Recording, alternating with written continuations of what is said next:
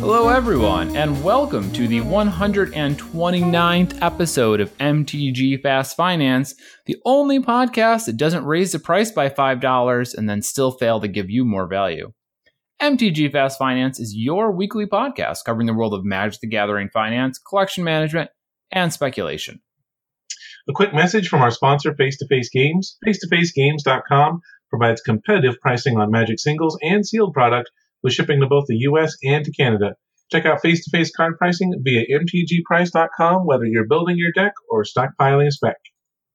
I'm your co- your host, Travis Allen, Wizard Bumpin' on Twitter, and my co-host tonight is Cliff Bagel, Word of Commander on Twitter, and we're here to help you guys make and save money playing our favorite game, Magic the Gathering.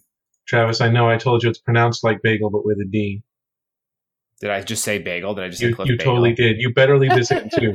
You're gonna leave Yeah. this in. I don't do enough editing to remove it. Fair enough. Uh, glad to be here. Looking forward to sharing some valuable information with all of you. This show, Yeah. as always, what? Diff Bagel. Come on, man. Now we're in Biff territory.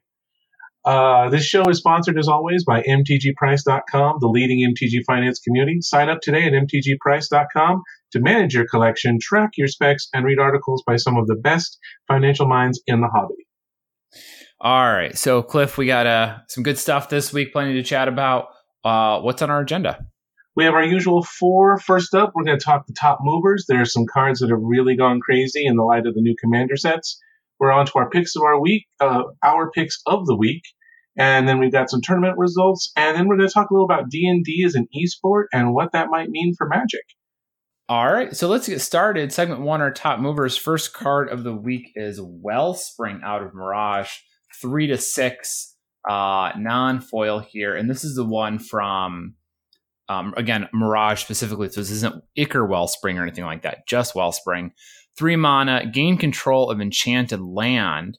Uh, at the end of each of your turns, lose control of the land, and at the beginning of your turn, gain control of the land. So the idea here is that if you're playing, uh, what's her name?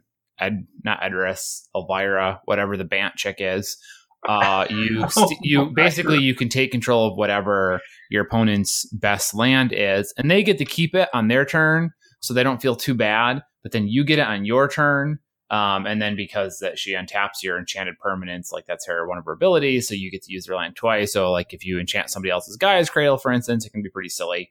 The card is also on the reserve list, which is why uh, why we're seeing a pretty good price movement there on three to six. Frankly, six might not be where it stops, especially if that deck if that commander becomes popular at all. I don't think she really will be, uh, but I can see a future where Wellspring is not six dollars anymore. Plus, this has the real synergy with the Bant Planeswalker, who will untap enchanted permanents for you. So you stole somebody else's cradle or other awesome land, and you're just going to town. Uh, I'm on board. I would not pay. I suppose this could get to 10. We've seen res- reserve list cards go much higher for much less reason. So you're right. I mean, who the hell knows where it's going to stop? What do you got next for us, Cliff? Next up is Myojin, Myojin, uh, you'll correct me in a moment, of Life's Web, the foil copies and Champions of Kamigawa. Gone from about $11 to 22 And this is the one, is it 8 mana or 9 mana? I can't remember off the top of my head. Uh, Myojin of Life's Web, it is 9 mana, 6 green, green, green. Gets the Divinity counter if you cast it from your hand. Pull the counter off of it, and you can just dump creatures from your hand onto the battlefield. I didn't see anything special that was making this awesome, but it's a Kamigawa rare that has some EDH value, and I just imagine there were not many copies left to be picked up. Uh, yeah, I don't have anything specific to point to either for Life's Web, other than it just being a good card, Myojin. Uh, so, you know, Champions of Kamigawa foil rares are going to be exceedingly rare, as it were. So I wouldn't think too much about it. How do we not make Following that- every week?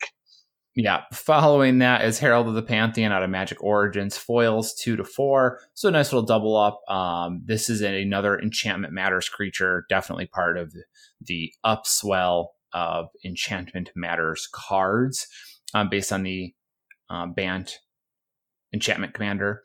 But after that, we have Enchanted Evening from Shadowmoor. Foils of that 20 some odd dollars to 55 for an even bigger gain about 160% enchanted evening turns everything into enchantments. This is a card that people were really hoping would show up in the bant enchantment deck this year um, but didn't for whatever reason.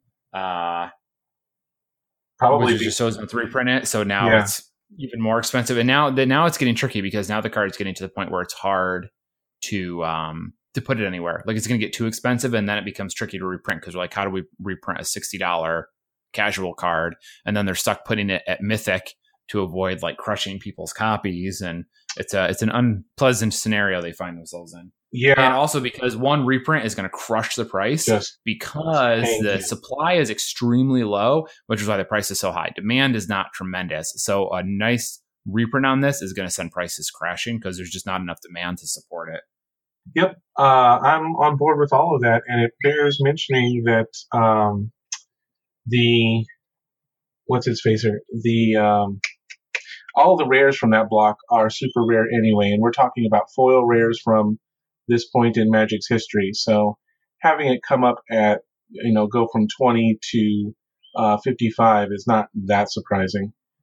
Um, next up, we had Nimble Obstructionist. The foils of this particular wizard have gone from 450 to about $10 for a gain of a little over double. As we're going to talk about later, this was a four of in a deck that put two copies in the top 16 of a uh, last week's Star City event. I don't know if it got a lot of play online before that, but now you know with four of a copy in a modern deck, uh, that that foil is going to go up every time. Yes, for sure. Um, reasonable. I don't. It's a fine move. I don't think that you want to get married to this card. I would instantly ship them if I have them. The odds of this being real are pretty minimal. Um, you know, it's from Amonkhet too. It's not like it's Yeah, it's there's a lot of them out there, and if you've got them, ship them. I'm I'm on board. Yeah. Yep. Yeah. Um, okay. Following that, Zombie Infestation out of Odyssey foils uh, 350 or so up towards nine for about 160% as well. Zombie Infestation is pitch two cards to make a zombie token. Definitely part of the, uh, wait, it's not Vivian. What the heck is her name? Uh, Varina, Lich the Queen deck.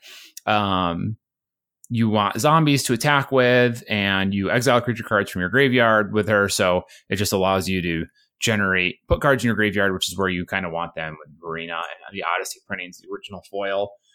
Um, I mean, foil nine dollars from Odyssey. Like, I mean, I guess it could keep going up, but I mean, I don't know how many people are really eager to pay that. Let me put it this way: I don't see the Odyssey foils being worth more than fifteen really ever because there's a lot of copies of this, and it's not really a banner card. Nobody cares that much, so take it or leave it. Either way.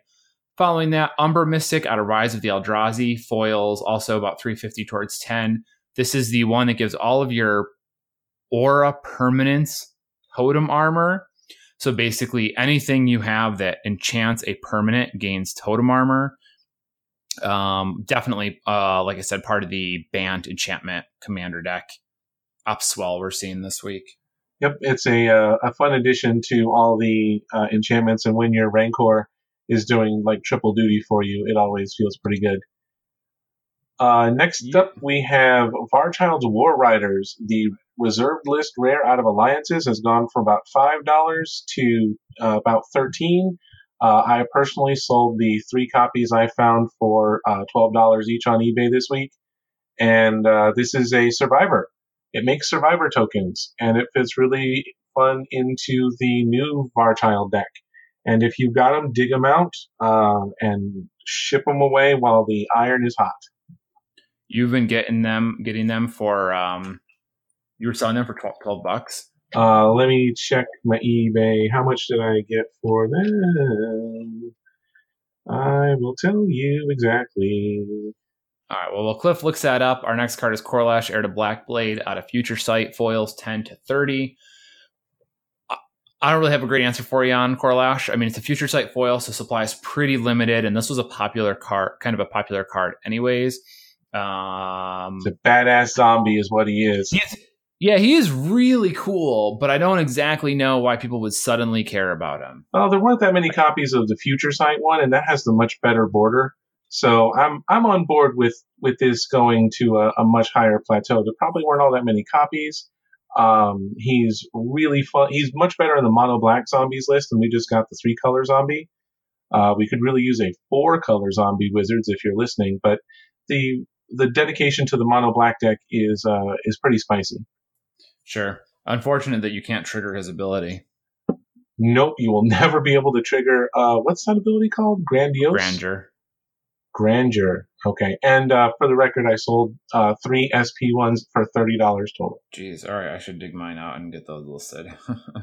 One hundred percent, you should I sell while you can. I looked through about 2,000 bulk blue rares and did not find one wall of kelp. And I have never been I so found angry in my one. I found one and it's gone at twelve. I I don't know what's wrong with people, but I'm you I'm got happy 12 to. bucks for it? I sold. Yeah, I, it was you know not in very good condition. Oh, not okay. Not very good condition. Okay. So it's Yeah, it'd been- like 30 bucks on TCG right now. Remember we talked about this last week? We were both I remember we talked about this last week. I couldn't believe that I was getting 12 for this beat the shit terrible card. Uh, anyway, moving on, let's talk about Rebuild. The uh, foil out of Urza's Legacy has gone from about 7 bucks to 20, and that's because it's just a handy dandy card in the right deck. I will, I'm thinking of Recycle for some reason. What's Rebuild do again? rebuilt. Oh, return all artifacts to owner's hand for two and a blue as an instant, and it has cycling. It's only an uncommon? Really? Okay. So yeah, that's really fun in the assorted artifact decks that are going out, and Urza's Legacy foils have always been a difficult one to stock up on, so if you've got a few that are rattling around your box, now might be the time. Yeah, that's definitely based on the uh, the artifact decks showing up. Got Saheeli and Tawnos and what have you. Suddenly, um, so just resurgence of interest in those. Uh, after that, Wall of Mulch from Onslaught foils under a dollar to two and change. So it's one of these 200% gains that doesn't actually mean anything to anyone because there's no way to capitalize on it. Uh, but Wall of Mulch is a wall that lets you sacrifice other walls to draw cards. So you play your Wall of Omens with our Arcades, draw a card, and then draw two cards because it, Wall of Omens also draws you a card. And then who cares about a Wall of Omens? So you sacrifice it to draw another card, which is also probably an irrelevant wall that you will sack to draw more cards. And then you'll realize your entire deck is full of bad cards. uh, Cliff, why don't you tell us about the next one? Uh, next up is Stonybrook Schoolmaster. The foils from Morningtide have gone from about a buck to three bucks. Uh, it's one of several Merfolk I mentioned in my piece on Friday. I think the Merfolk, the new Bant Merfolk legend, is going to be. I'm not saying it's going to be Nekusar level stuff, but we're going to see a resurgence in the white Merfolk because now we finally have a legend that lets you play the green, blue, and the all the white Merfolk accessories all together along with some of the fun token uh, doublers. It's gone from two to three. Uh, it was an uncommon. Was it uncommon or common? Doesn't matter. But uh, yeah, I think that's one. We'll next week we'll have a, a few more. But speaking of things we've talked about, you tell us what's next. Uh, I, I'm sorry, Cliff. Which commander was that? I missed that. The Uh, the- is the Bant Merfolk? I don't remember that one. yeah, one. the Bant Merfolk. Uh, she's got the um, the text for a enchantment deck, but she's a three color Merfolk that gets one one for each enchantment. Uh, Tuvasa, the Sunlit. She's oh, that check. Yeah, so it gives one one for each enchantment, and whenever you cast enchantment, you draw a card, your first enchantment. But this is the only three color Merfolk we've had, so uh, I think this is going to enable some stuff. This is kind of what people have been waiting for to combine Shadowmoor Merfolk with uh, new blue green Merfolk. I see. Do you really think that Merfolk Bant players that wanted a Merfolk Bant commander are really need a commander with the Merfolk text on it more than they need one with relevant card text? Like, Are it- you asking me to apply logic to the people who play Arcades Sabboth decks? I get. Yeah, I mean, I, you know, I don't know what people will do. It seems like that card has so little to do with what Merfolk would do and what they want to do. Like, I'm not 100% sure about that just because, like, okay, now you have a three color Merfolk commander, but like the only relevant, she doesn't have any other relevant text on her. She is a Merfolk, but like, who cares? I think that it, I could be wrong, but these are relatively uh, cheap to get in on, and uh, they're awesome in even just the uh, two color or Merfolk decks. The only two color one is uh, Sygg, right? I'm pretty sure. Uh, I mean, in terms In of terms of having white, white, yeah. Because there's there's a reason why Uh, Wanderwine Hub is a twenty dollar foil already. yeah, I, it, that might be true. I'm not sure. I'm not giving you your time. I'm just kind of wondering, like, No, do commander players want a blank Bant commander that just says Merfolk on it, or would they rather just have any other Bant commander that doesn't happen to be a Merfolk? there don't have to be many in the world who want it. Is the thing. Sure, sure. Uh, following that is the Gitrog monster from Shadows over Innistrad. Non foils are three and change up to about eleven dollars. This is definitely based on the John Land list. Uh, foils have also moved. Um, th- they've uh, they've taken a good jump themselves. Um, I know James and I have both talked about Gitrog monster at least once each over the years or I should say, oh yeah, I guess it is years. We've definitely talked about Gitrog Monster on this cast before, um, so this is no surprise to me. It was just a matter of when. Uh, so cool beans if you had already gotten in. Um, following that, Sovereigns of Lost Alara foils out of Alara Reborn, six to twenty. You can thank me for that. Just last week, I said that foils of Sovereigns of Lost Alara were a goodbye. So uh, people clearly listened to me and bought them. Now the question is, will they sell? I still, of course, think they will. So good job if you got on that train. I wish you the best of luck. Next up, we have Vitaspore Thallid, the foil. I want to say it's a common out of Planar Chaos, and has also gone from about 75 cents in foil to around three bucks. Uh, this one not only has the uh, Saproling text, but it also allows you to sacrifice a Saproling and give target creature haste until end of turn. Okay, I, I don't know why, but there you go. sure, whatever. It- it's fifty cents to three dollars. Like it doesn't matter. Nobody's gonna make money off of it. Uh, the next up, we have Land's Edge that has uh, gone from about forty dollars to around one fifty. This is the Legends rare that's basically giving both players uh, seismic assault. Right, they can discard a card and deal two damage. Am I remembering that right? Uh, you might be. Let me take a look. Discard a card. Uh, yes, you're exactly correct. It's um, seismic assault, but gives all players the option of doing it. Okay. Uh, I figure this is old school. This is Legends. Uh, this is all kinds of stuff. So, uh, party on. If you've got them, feel free to move them. Yeah, I, I don't think you can really. Well, I was gonna say I don't think you can.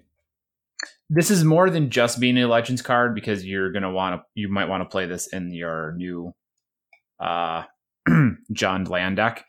Um, of course, that's probably questionable. Like, how many seismic assaults does the deck really need? Uh, you already have seismic assault, and you have uh, molten vortex, something like that. The one, the more, the newer one that costs one red, but then you have to pay every time you pitch. Like, you have access to both of those, and Land's Edge giving it to your opponents. I don't know if you really want to give it to your opponents, although I guess in EDH that might be fine because then you, they're shooting each other with them. But having played the Gitrog monster deck, I really like it, but you have several fragile creatures you would rather not people not shoot down, like your Oracle and Mul Daya and like Ramunap uh, Excavator and stuff like that. So giving that to your opponents doesn't seem wise. So this is definitely why that card went up, but I don't think the wisdom is there in playing it. Um, following that, Snapcaster Mage, Modern Masters 2017 co- foil copies, 150 to 600. Um, this is just the copies are gone. I, I haven't looked it up, but nobody bought a $600 foil MM3 Snapcaster. Looks like supply just finally drained. Uh, I mean, if they bought out at 150, I you know you probably get them restocked at like actually selling at 175 to 200 maybe. Um, you know, Modern has been in really good shape lately. Uh, they just had a huge turnout for the Modern Star City this past weekend. Uh, so definitely some attention there. Uh, yeah, and I mean, you can still buy the original pack foils for under 200. Um, and the the Pro Tour promos, the like uh, RPTQ promos are like 160. So I don't think um, that $300 is not a real price. It'll probably settle around 170 or 180. yeah, that sounds about right. I can't imagine paying um, a premium for the Modern Masters art when the other two are uh, when the original Snapcaster looks so much uh, cooler and has is the actual like invitational level picture. So I'd be Yeah, I mean, way more on board with that. even if you don't like love Tiago Chan, it's not like the new Modern Masters 3 one is amazing or anything. Uh, next up, we have Nevinyrral's Disk out of revised. The copies have gone from about four dollars to around eighteen for a pretty impressive gain, and I believe this is just a question of old school at work, right? Uh, this is legal in old school, and you can just wreck everything that needs wrecking. Wait, did we say that Revised was legal in old school? I could, have sworn. We looked this up last week. You looked it up last week. Uh, Because you said that uh, Fallen Empires wasn't. Well, Cliff looks that up. Uh, our next card was Three Dreams out of Ravnica. Foils four dollars to thirty. Uh, Three Dreams tutors for uh, auras or enchantments, something like that. Definitely part of that the ban- enchantment commander that we've been talking about. Uh, search your library for three auras and put them in your hand. So it's tutor for three cards in in that commander. revised is legal. Uh, we're checking on it again. Okay, We'll probably check So again next week. Yeah. Nevinyrral's Disk is uh yeah, probably that old school. It's just an extremely effective answer card in that format. Uh, next up, we have Sun Sentinel. Uh, I think this is part of the uh, welcome deck shenanigans that can go on. It's a core set card. It's the two mana uh, Life Linker, right? Uh, unblockable, maybe. Sun Sentinel. Uh, no, it's two mana uh, Vigilance. Two- So because you can only get this in the welcome deck, uh, that's why some people are trying to sell it for four dollars. Uh, congratulations if you manage to be that person who is selling uh, welcome deck cards at ridiculous prices, especially because this is straight from Rivals of Ixalan. There is no time at which this card will be legal from, due to the core set, but not legal from Rivals. So I don't know, man. I don't know. uh, I, I mean, I would imagine it's just a product of nobody putting them up for sale, essentially. Yeah, I guess. Um, if you're the only one selling welcome deck cards, you get to set the price. Exactly. We will finish off the week with Chamber of Manipulation foils out of Odyssey, two dollars to twenty dollars supposedly. Chamber of Manipulation. Uh, like this has got to be the Bant Enchantress deck that does draw that can draw a lot of cards. This is an enchantment that you. Uh, it's a you enchant your land. Let me let me get you guys rules X. Enchanted land has tap, discard a card, gain control of target creature till end of turn. So I have a buddy with this card in his deck, and it's terrible, but it is obnoxious because it's instant speed threaten, repeatable instant speed threaten. In the Bant deck, like you can untap it with your commander's ability type of thing. Uh, and the Enchantress decks tend to draw a lot of cards, so this uh, you are going to have some fodder for it. Um, and Odyssey is obviously ancient, so we saw this Odyssey foil get bought out as well as Zombie uh, infestation. So I'm thinking that may might have been the same person, just going after Odyssey foils uh, that are recently more relevant. So Keep in mind, Chamber Seems like Manipulation lacks the important text untap that creature. correct, yeah, that too. So you like you can be like if, like you can attack somebody else with that creature, but if you attack me, I'm taking it. And then if they attack you, you just take it. Like you don't get to do anything with it, but you can force them to attack someone else with it, type of thing. Or like attack him with that creature, and if you don't, I'm going to tap it. I don't know, all sorts of weird stuff. Yep. All right. Shenanigans ahoy. Let's get into segment two, our cards to watch. Cliff, why don't you get us started? Uh, first of all, I really like uh, Thada Adel the Acquisitor, the Worldwake Rare. Uh, you can get non foils around four bucks, and I think they'll go up to around ten. Uh, dodged uh, reprint at every opportunity so far. I like the foils even more, but there's only like three copies out there that are near mint and under twenty dollars that I could find. So uh, I'm settling on non foils but uh, this is a card that is too sweet in Commander to not get played in every single uh, Merfolk iteration. And most blue Commander decks should really think about playing this card because you get to steal their artifacts and play them. Hmm. Yeah, it looks like supply is relatively low on this. I didn't realize it kind of crept up, and I completely agree. I don't think you're going to see this spike right away, but this is definitely going to keep climbing without a reprint. So this could sneak its way into ten dollars if nobody's paying attention. Yep. Uh, there's only, um, yeah, I, I tried, I thought foils would be uh, a much better bet, but I looked for it and there's none. So if you want to buy the last three foils out there, uh, you have fun with that. Yeah, there are a couple cards this week that I went and got all excited about, and then I found that their foils were already gone. I don't I don't think they were like just having bought. I'm just, but it's obnoxious because I was all set to make my pick of the week, and I'm like, oh, how am I? Can't recommend this card if there's two of them. uh, my first card this week is uh, a Alhammarret's Archive out of Magic Origins. Foils are currently about 20 bucks. I keep seeing this card in a bunch of different EDH lists every time I go and look them up. Like today, I was browsing a lot of Arena uh, decks, the new Esper Zombie Commander, and Alhammarret's Archive was in a ton of them because it draws a lot of cards and makes a lot of life. And you'll also find in a lot of other decks too, anything that gives you incidental card draw or life gain definitely likes Alhammarret's Archive. Origins is getting old, um, you know, quote unquote old, but certainly it's falling out of recency anyways. Uh, supply is fairly shallow. It's really popular in the format. Foils are about 20 bucks. Uh, but I think that, you know, another couple months maybe, and you see foils well north of 30, probably 30 to $40. I don't know if you're really going to see it crack 40 unless it just keeps going and going and going. So I don't, I don't, not going to promise you that, but I do think you will be in pretty good position if you manage to grab these at 20 or under. This is also one of those buy it now because it's much cheaper than it will be kind of cards. Because if there's one yeah. thing commander players like doing, it is uh, winning more. And this is the definition of a winning more card. It's no good if you're not doing either of these two things. But if you, you are, it's, it's really going to pay you off.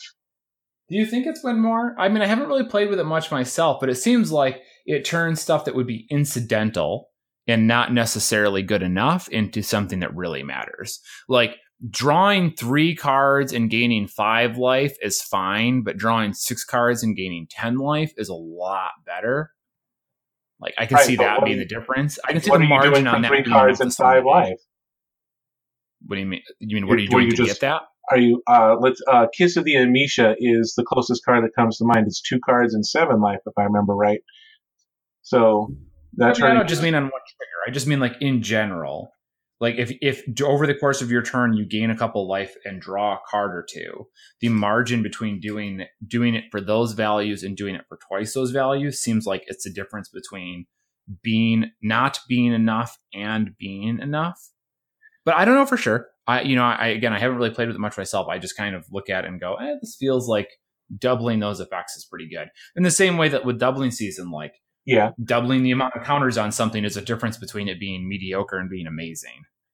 Right. I'm, I'm with you on that. And I, I've played Archive in a couple of decks, and it is exactly that. You feel bad when you don't immediately get some use out of it, but when you do, it feels so good. You're like, no, no, no, no, I'm not doing that.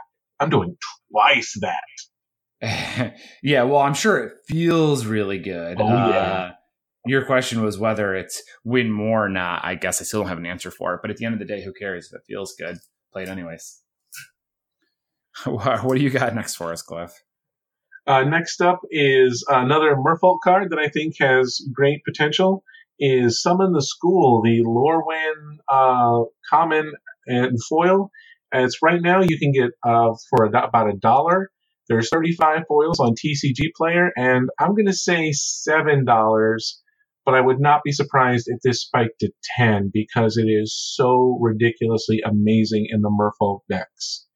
So, uh, for those of you that uh, weren't playing in Lorwyn and you don't remember, Summon the School is 4 mana. Let me make sure.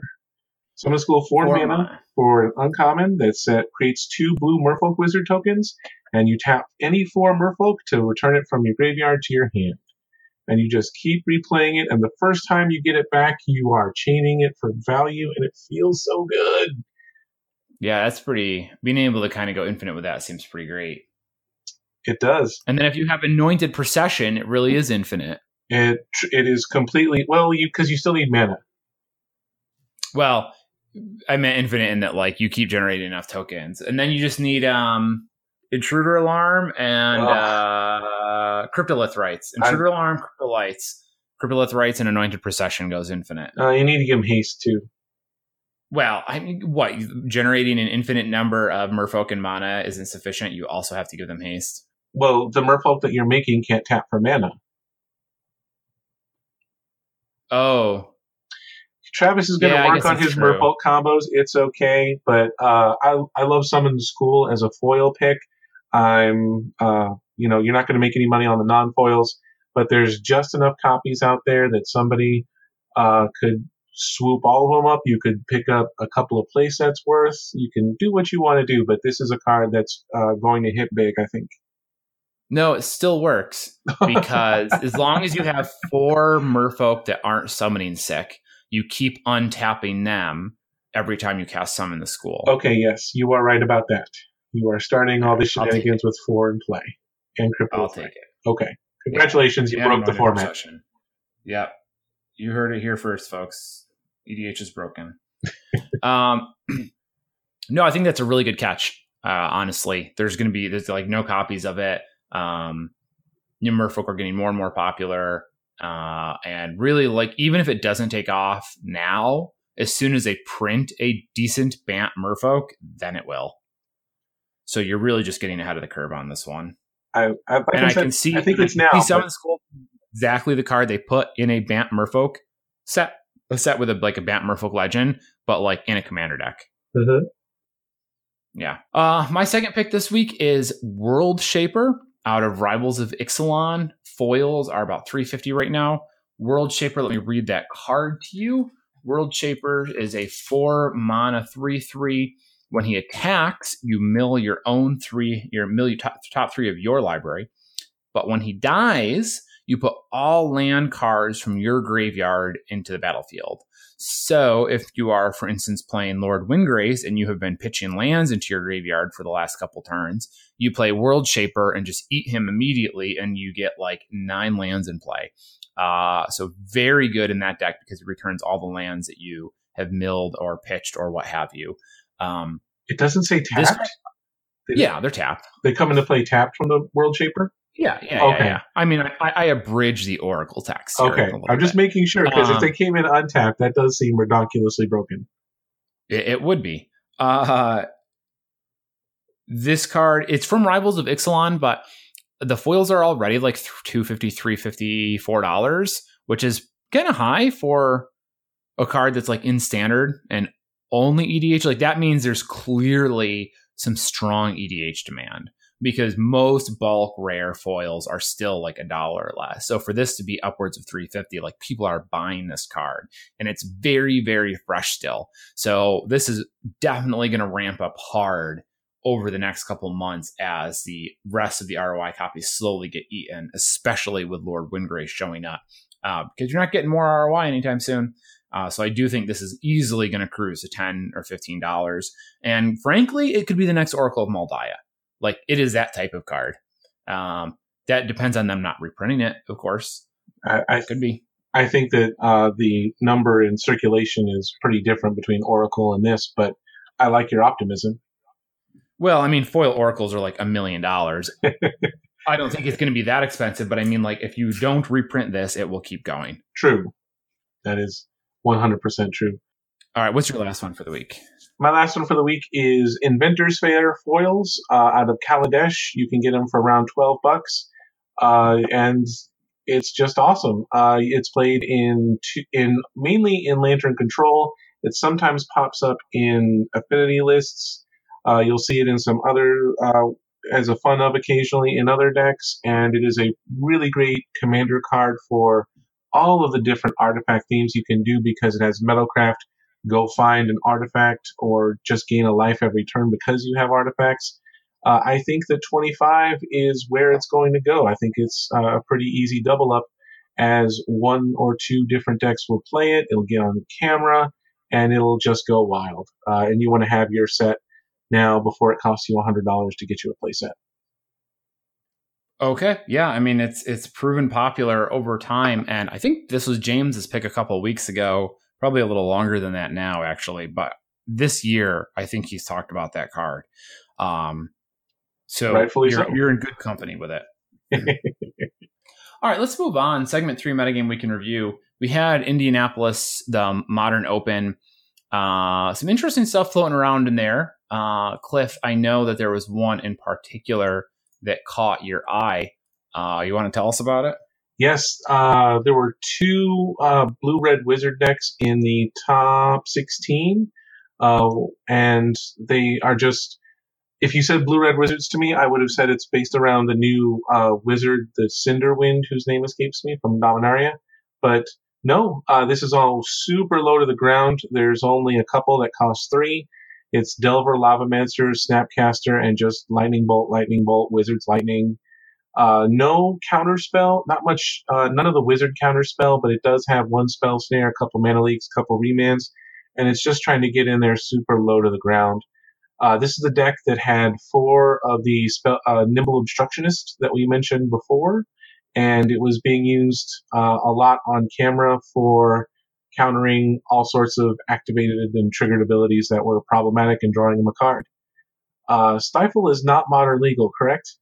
No, it is not. Right. So if can you just take a moment and imagine how good it would feel to stifle somebody's fetch land uh, and draw a card, no less.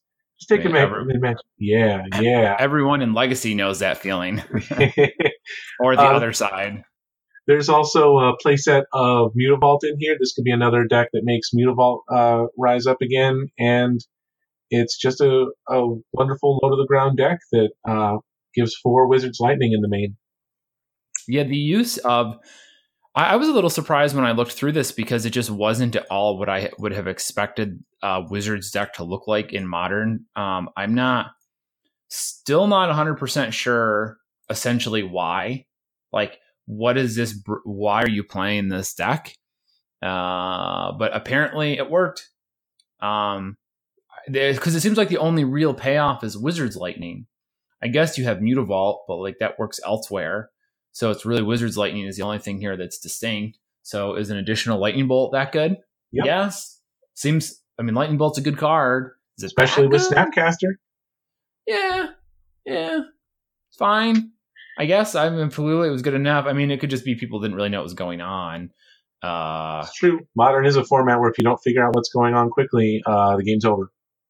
Yeah. Uh, there are notably two Alpine Moon in the sideboard um, a card that I thought might be getting more play than it's getting in modern, but honestly, most decks would just choose to play Blood Moon over this. And Alpine Moon is in here I, over Blood Moon, I think just because the deck is playing uh, 22 land, only like 11, 14 of which actually produce mana. So yeah. um, that's why Alpine Moon's in there over Blood Moon. Sure, very low to the ground deck. It's not looking to play three mana enchantments and get, being able to get this down in turn one and just annoy someone other, you know, uh, it's pretty good. I wonder, I would have to look closer at the format to get a feel for uh, any overwhelming utility lands that are out there. Like um, Fumarole's a two of in here. The Raging Ravine a really big deal or something. Well, the the red blue manland is a two of in here, and I'm kind of surprised at that because you know, this is this coming into play tapped on turn one seems like it really sucks for this deck because you really want to land a Delver on turn one. Uh, wait, hold on. So you're looking at? I'm looking at Hoogland's build that took sixth place. Oh, the Wandering Fumarole. Yeah, but I mean, I assume you're not trying to play Wandering Fumarole on one. You're just looking to play it anywhere you have a gap. But I mean, like, I guess Alpine Moon is.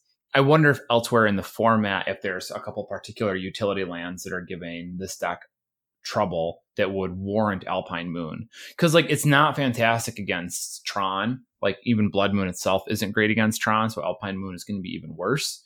Um, but I wonder if like you know if John if Jund is really popular, or if there's a ton of Raging Ravine type of thing floating around, or um, you know any of the you know Ink Moth type you know land, anything like that, it's pretty good against. Probably. I mean, it's a two of, so I imagine he just made it up as he went. Not like he's. It's probably really good against Colonnade. Uh, yes, I yeah. I mean, Jeskai has been popular too. Humans, it doesn't seem like it's good against humans, right? Because they're all their lands are just. Oh, it seems like garbage against humans. no, because it gives the land uh adds one Tap for any color. color. So it's like really yeah, humans is all that all of that anyway. So yeah, giving this to humans is just like thank you, thanks yeah. for mulliganing yourself. Yeah, it's not their target. Looking, I mean, I do see several humans lands in this deck, and I see Militia Bugler a four of in the fourth place. Oh my version. god, it's so good in that deck. Um, so that's you, that's interesting. It's two three sure. vigilance that draws. Another, the only thing it doesn't draw is uh the the hasty um uh, uh God, what's it called? Mantis Rider. Mantis Rider is a human. Oh, because Yeah, but it's, it's- not it's small enough. Yeah. Yeah. So I mean, plenty of humans here. So that deck is still doing quite well. Uh, foil militia buglers are probably going to get strained very quickly. Other than that, the list doesn't look like it has deviated much from what I've seen in the past. So, you know, whatever was there is is not news. I guess I would say.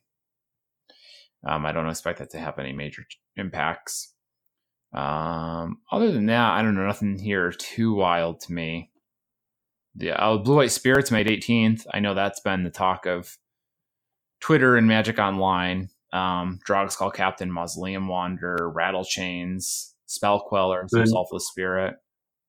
And the, the new Spirit Lord Yeah. and the um, Exile, everything from their yard, to 1 flyers showing up in the board occasionally. Yeah. I think Uh, I've there's also- about I was I was talked about um self uh spell queller. I know I picked that once or twice.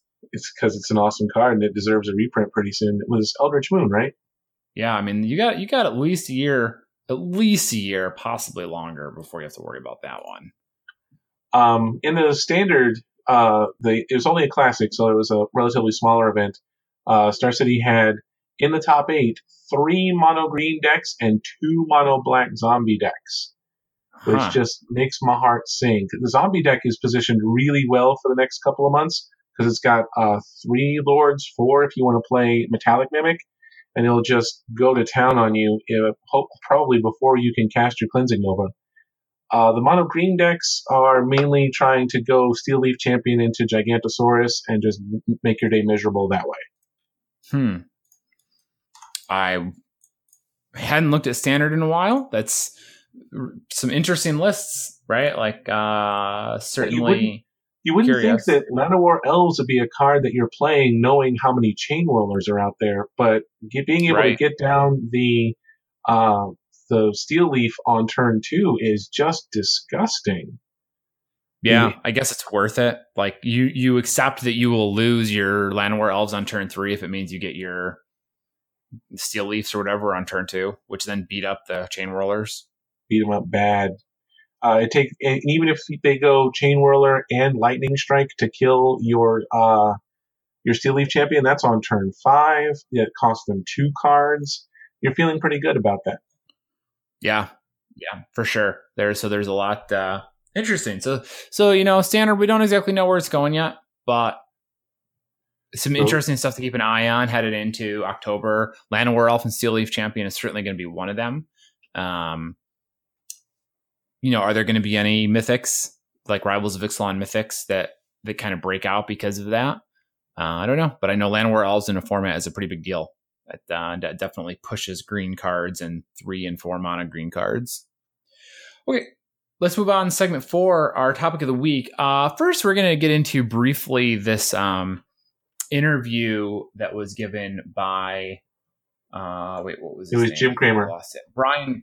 Brian. Oh yeah, Jim Cramer was the interviewer. Brian Goldner is the Hasbro CEO, and he definitely caught a little flack on Twitter for saying, uh, wait, let me find it. He said, uh, it, Hasbro's goal will be to build fantasy games like um, Dungeons and Dragons into esports properties ripe for global esports competition. Essentially, basically, he said they're excited to turn Dungeons and Dragons into an esport which of course got everyone really confused because Dungeons and Dragons has basically always been like a social cooperative experience. Uh, it's n- only kind of about the game. It's definitely very much one of those the true the true journey was the friends you made along the way type of thing. so to have the CEO of Hasbro, the CEO of Hasbro, like the top guy over everything, saying, "Oh yeah, it's good. You know, we're going to turn Dungeons and Dragons into an esport." Everyone hears esport and they're thinking like League, League of Legends and Overwatch, very competitive. So, what does this mean for Dungeons and Dragons and Hasbro and Wizards? It's obviously ridiculous, and my read on it, given that Magic is not a massive Ma- Magic and Dungeons and Dragons are not like the overwhelmingly largest part of Hasbro's um, market, like their profit. In fact, they're not even close.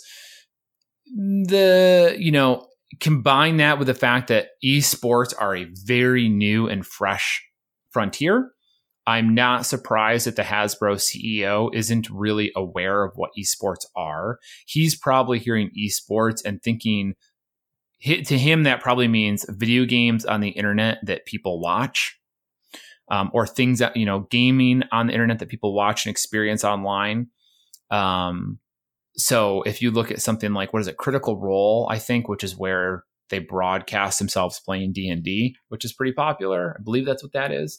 I mean i'm imagining things like that are not i mean he's not thinking about critical role but he's probably thinking about displaying d&d on twitch and trying to in- grow that concept um, exposing d&d in that regards, not turning D&D into a competitive environment where players play it to beat each other. Uh, so really it's just essentially Hasbro CEO kind of disconnected from his property and the the more nuanced applications of it.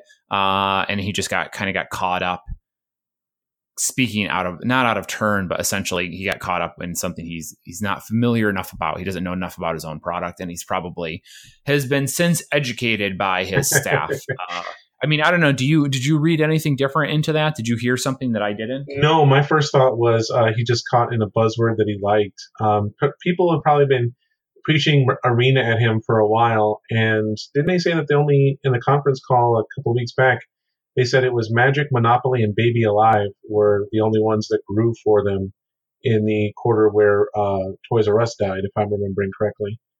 Um, I think, though, that uh, there might be a market for something not like an esport, not like a stadium full of people watching uh, D&D happening, but I think there is a market for a robust and useful client for playing D&D at a distance because there's probably a huge market for uh, people who played together at some point, uh, college, high school, whatever it was, and they might want to reconnect with people that way. And um, it's possible to do those kinds of things over Skype or Discord or whatever, but to give them a to give such people a real like electronic foothold in that to make that easy seems like something that they should be pursuing because then you can set up um, you can make it the, the hardest part about d&d is finding like play groups who want to do what you want to do and things like that. So being able to get d&d online i think actually has a real future. Well yeah and i think that's a really good perspective. Um, and we're on the same page. He just stumbled over a buzzword doesn't really know what he's talking about. But you know look at something like um, Neverwinter Nights, which is now I don't know what 15 years old or something like that. Neverwinter Nights 2, uh, and it still is, is relatively popular for especially for a game that old. People really enjoy crafting those D and D play spaces and sharing them with people and doing it online and other than Neverwinter Nights and maybe like one other D&D video game, there's not a lot of great ways to do that, but it's inherently a really social activity too. So Skype and Discord feel kind of disconnected when you're doing that because you're not in the room with them. Uh, and it kind of, you know, it's hard to see everything that's going on and so forth. And that's why where I see a much better interface for that because it's not meant for that. It's meant for like video calls. It's meant for right looking at each other's face. And, but but even video calls, I don't think are satisfactory because like you can't really see the table. It's hard to see the table and everything that's going on, and like you can't lean over and look at your buddy's sheet. So, but I'm like, so so here's what I'm thinking: your real vehicle for pushing D and D into people's houses is VR. Like this seems like a really great property to take advantage of the burgeoning VR scene because now like everyone going. can build their character. You know, I want because D and D people are, and I, you know, I've never played, so I could be a little off. Uh, I will tell you, you know, but the last time I played D and D, THAC0 was involved, and I'm told that was several editions ago. So uh, please remember, everybody, uh, we do not know well, a lot about the game for which we speak.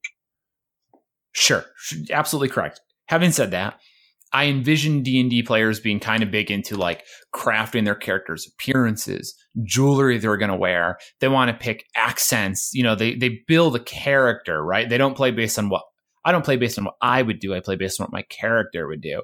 And then the, the dungeon masters like creating these experiences for players. So a strong VR suite which lets players go in and decorate their characters and give them accents and appearances and stuff, and gives a DM really strong tools for quickly building an environment in a world setting that his players can traverse, traverse through, where then they all get to sit down and put these on. And then, you know, now the idea of like walking through the woods and encountering something and having these sort of experiences, which are, I think, generally uh, you much more special in D&D than they are in other video games. These sort of moments, much more than just shooting a guy. Uh, VR really speaks to that. So it seems like a really good vehicle for that. Is that where they're going to go? No. Anything Hasbro's ever touched with a power switch has died a horrible death. So I don't think that's what we're going to get. But it's really great to dream about. That is great to dream about. And how can you say that things die a horrible death? They have kept Magic Online on life support for 15 years. This is true. They have uh what was that poor woman, Terri Schiavo? They have Terri Schiavo. Oh my goodness, thing. that is a, a, reference and a half. Um, did, but back to something he had referred to. Um, I don't think Magic could be an esport. Um, I think that there are. It's fundamentally a card game. It's fundamentally an interaction game, and playing online is just the, the bare bones of the experience. Although um, I saw somebody on Twitter say this, I don't remember who. Uh, they were a legacy player who mainly played online, and they went to a live event at Grand Prix Minneapolis, and they're like, "God, shuffling sucks. I hate shuffling. I had to shuffle. I had to spend like half my match shuffling." Like, yeah, that's that's what legacy is. But hmm. to to take just a card game, which is like beautiful, beautiful art on the cards and try and make something like Arena is as, probably as close as we're going to get given the complexity of the rules involved. So I, I just don't think that it's ever going to be the stadiums full of uh, craziness that it could be. But that being said, I also don't know what it would look like if Wizards really put the money behind it that is showing up in other big time online stuff. James and I have been down this path quite a few times. I think both he and I are relatively on the same page that Magic at its core is not capable of being a stadium level game. Um, it's too slow. It's not exciting uh, and the depth, the the barrier to understanding what's happening at the table is extraordinarily high. I can sit down and watch a football game or a basketball game and know nothing about the game, but I can still see the players doing things, and I can recognize when a ball goes in the hoop and when it doesn't. When you watch Magic, forget it. Right? Like there's no possible And even as somebody who knows the game inside and out, if I were to watch a, a draft of Magic 2019, a set which I don't really know any of the cards from very well, uh, especially from a limited perspective, I- would be like, okay, I can tell he attacked. Like, what does that card do? And like, you can add in all sorts of features to try and help people know what the cards are, but just the amount of knowledge you have to have in order to be able to see it is is is way too much. So it will always be a niche activity, right? A niche viewership. It just cannot be anything bigger than that. So that's fair. I'll I'll give you that. Um, I just miss. Uh, I kind of miss duels. I'll be honest. I thought Duels of Planeswalkers was a lot of fun, but uh, I was in the minority on that. They'll reboot it eventually. All right, so Commander 2018, uh, fully spoiled now. We've got the lists out. MSRP is up a little bit. Uh, player reception has been a little lukewarm. People are really excited about a couple of cards. They like they like some of the ideas. Myself and some other players uh, some other content creators really like the direction of, of building on themes, especially ones that are a little less explored. But overall, public reception is lukewarm. Um, with the you know the cost of the product is up, but the overall value is down. There's not that many juicy reprints. Um, so it's we're kind of in the middle of the road here. What what has been your take after kind of having a chance to digest a spoiler a little bit? Uh, I feel like um, there wasn't enough for example, the the Bant enchantment deck, um, all of the legends care about enchantments, and they don't encourage you to go in different ways. Um, but even so, the the Merfolk three color uh, commander is a sign that like they try and put other themes in there. Like remember in the uh, zombie deck, it was Nekusar, and you had this entirely it was it happened to be a zombie, but it was a three color zombie that was perfect in a control deck, and you just want to put in everything that says draw cards. And we have one example of that with the Ninja Commander, who uh, my favorite thing about the Ninja Commander, uh, what's the Tiger something? Tiger Shadow? Oh, I don't remember, her name. Yukiro um, something. She, they, they keep saying that Commander Ninjutsu works exactly the way you want it to, and that's really great. Uh, we we always want to be able to do the, the cool thing in Commander, but that was it. Like they didn't put any extra themes in the other cards and the other legends. Um, the Jund one has the spider that encourages everybody to attack. They have a whole lot of those everybody must attack cards already. Um, in the artifact one, we talked about it last week. Uh, you have this alternate win condition of, um, excuse me, you have the red blue artifact tokens matters instead of just like cram all the good artifacts in. Uh, you also get Tawnos, who does uh, all the activated abilities you could ever want. So I think that we need more of those in the commander decks, and that's really hard for wizards to do. To say like, well, here's a three color enchantment deck, and we're also going to give you a two color ninja commander, and we're going to take up one. Thank God they put the uh, the ogre ninja in the deck. Otherwise, that would be a fifty dollar card. Um, but we didn't get a lot of the the other ones. We didn't get like a uh, a Gitrog monster level. I care about lands in the graveyards or something else going on in that sense. Uh, I like that we got the three color giant Hydra, although there, I don't think there are any uh, black Hydras around. They're, they've almost all been red and green. But uh, I I just want more legends. I thought Dominaria did a great job giving us neat build around legends for limited, constructed, and commander. And that's what I think the commander deck should do. Yeah, they've you're right. They've got the ninjutsu, which is cool. I like that idea. Uh, and I think that Commander is one of the coolest out of the product, but then they just give you like no support for it whatsoever. So maybe, maybe that's a seed for the next set, the next block. Um, but no, I think this was because this is this is up there with um, whoever the legendary merfolk is that they crammed into Eldritch Moon, uh, because everybody was screaming at Wizards, "Give us the red black, the red green werewolf, werewolf commander." Uh, they've probably been screaming about we need a two color ninjutsu commander because there is a blue legendary ninja and there's a black legendary ninja, but there is not a blue black legendary ninja. Yeah, I mean maybe, but I mean it does. I don't know. It, maybe it's a seed. You know, if Kamigawa comes around in three years, can you call it a seed? Who knows? Uh, I like the idea of adding the commanders that do something different, but we got so little of it. We got the ninjutsu commander, but like the the Merfolk Bant commander is lame as hell. Um, the spider is really yeah, dumb and boring. Uh yeah, most of them aren't that cool. Brudiclad and the and the Commander Ninjutsu are like the coolest ones, but the support there isn't great. But that's fine because they open up some avenues. But you know, between the lack of reprints, uh, the lack of support for the sub themes, and even kind of the lack of support for the main themes, I mean, I was I spent two weeks talking about how much I was looking forward to a Minotaur and how cool I thought the idea of the top card of the library mattering was, and I was excited to see what they did with it.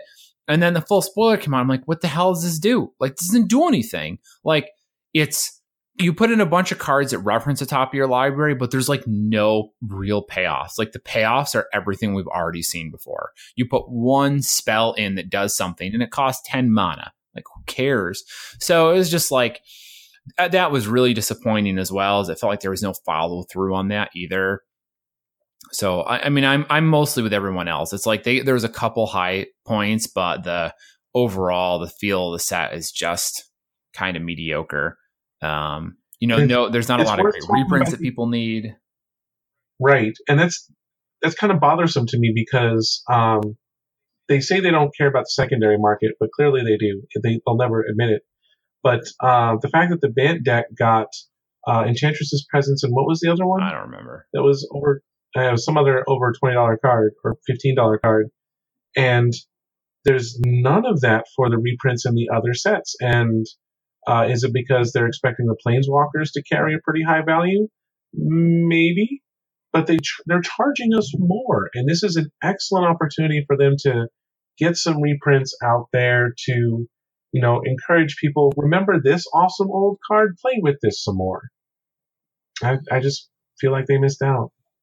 Yeah. So, I mean, I, I, am hoping that we'll get a little more traction on some of this stuff as time goes on. Remember that as far as Commander's product goes, the initial rush of cards here is mostly from speculators and players who really are keeping an eye on it. Most Commander players are not glued to their monitors, checking these spoilers and getting ready to build them. They don't. Most people that are going to buy your non foil LP copies of the cards they need for their decks aren't going to buy them until they have the decks in their hands and they've had them for a couple weeks and had a chance to play a game or two. So just remember that kind of the sales for this take a little while to kind of get going and keep going. So expect to see a majority of your Commander 2018 sales, um, you know, if you're listing ninjas or whatever, uh, in like October, November, December, right? Like after people have had a chance to play with them. Um, that said, I have sold two near mint foil Higure, the Still Wind, for 40 bucks, 40 and $45 a piece in like 24 hours. So there are people out there that are real on board with that ninja deck. And I am not surprised at all. Uh, so that seems to me like a relatively shallow market, but the people that are there are going to love it. Um, and that that's so. my thinking about the Merfolk deck. It doesn't take a lot of people to think something's awesome. Yeah. All right. Well, anything else tickle your fancy this week, Cliff? Nope, that's a wrap for this week, Travis. All right. I am Travis Allen. I'm on Twitter at Wizard Bumpin, B U M P I N. Uh, you find my articles every Monday on MTG Price for as um, the Watchtower articles every Monday. Uh, where can our listeners find you, Cliff? Uh, you can find me on Bagel. Twitter. Oh my God, it's uh, the school year starting, man, and I'm gonna have a whole new year of bagel jokes. Uh, I'm on Twitter at Word of Commander, and you can find me every Friday on mtgprice.com, the Casual Fridays. Or if you go to a GP and you see the giant flashing cube draft sign, that's me. Stay away. I'd like to remind our listeners to check out the mtgprice.com Pro Trader service for just $4.99 a month or $49.99 per year. You can get early access to this podcast right here fantastic articles by some of the best MTG finance minds in the business, and a awesome set of online collection management and buy list tools that will drive better returns and save you money playing Magic the Gathering. That's it for this week. I hope everybody has a great time watching the Pro Tour this weekend. It's in the U.S., so uh, we get the stuff at a reasonable time. There's no late night shenanigans, and I believe James will be back next week after clearing out all of Eastern Europe's card shops. So uh, I'll see you around, Travis.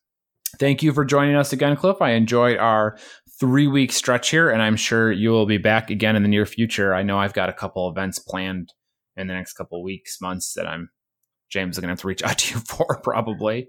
I'm happy um, to be the official substitute teacher. All right. Well, thank you again for joining me. That's episode 129 of MTG Fast Finance, and we will see you all next week.